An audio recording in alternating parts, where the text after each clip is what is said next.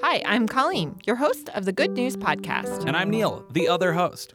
The Good News Podcast is your source for good news, fun stories, auditory delight, and sonic joy. We're bringing all of this goodness to you from the Cards Against Humanity studios in Chicago. It's Saturday night, and I'm at the Galloping Ghost, a vintage arcade outside of Chicago. I feel as though I've left the 21st century and have floated into a different realm, somewhere between 1970 and 1990. There are nearly 500 vintage video games cluttering the large dark room with low ceilings and bare walls. It's no frills here. These boxy machines stand about six feet tall. They have fixed joysticks, red and blue buttons, pixelated monitors with muffled dinging and pinging sounds. These are a lot different than the games we see today, with very realistic graphics and clear dialogue. Alcon, Rival Schools, Street Fighter, Mortal Kombat, Dragon Spirit, Dragon Saber, Trugs, Patchy, DonPachi, Dodon Patchy, Diojo, Pinbot, That's Black Doc Knight, Mack, Space the Galloping Ghost owner and curator. He's the guy who fixes these games when they break, and they all break.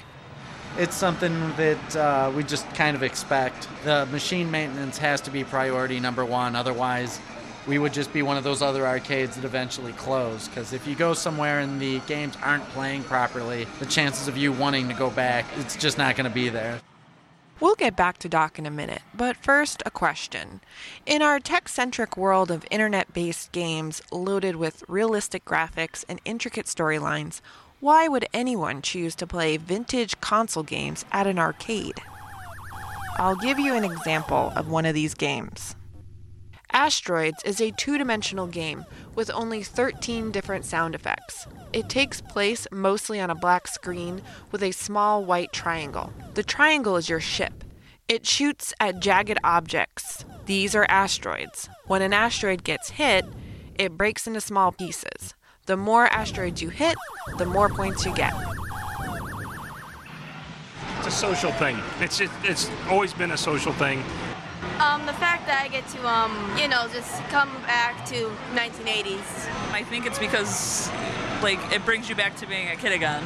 Respect the classics. I mean, I think that the games hold up. Not only that, but how rare they are to actually come here to play these is also something unique. That was Brian, Aaron, Celia, Daniel, Nick, and Nathan. All gamers on a Saturday night.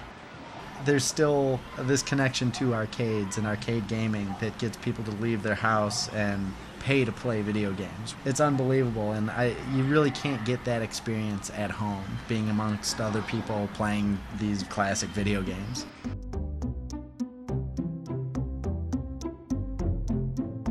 Thanks for listening.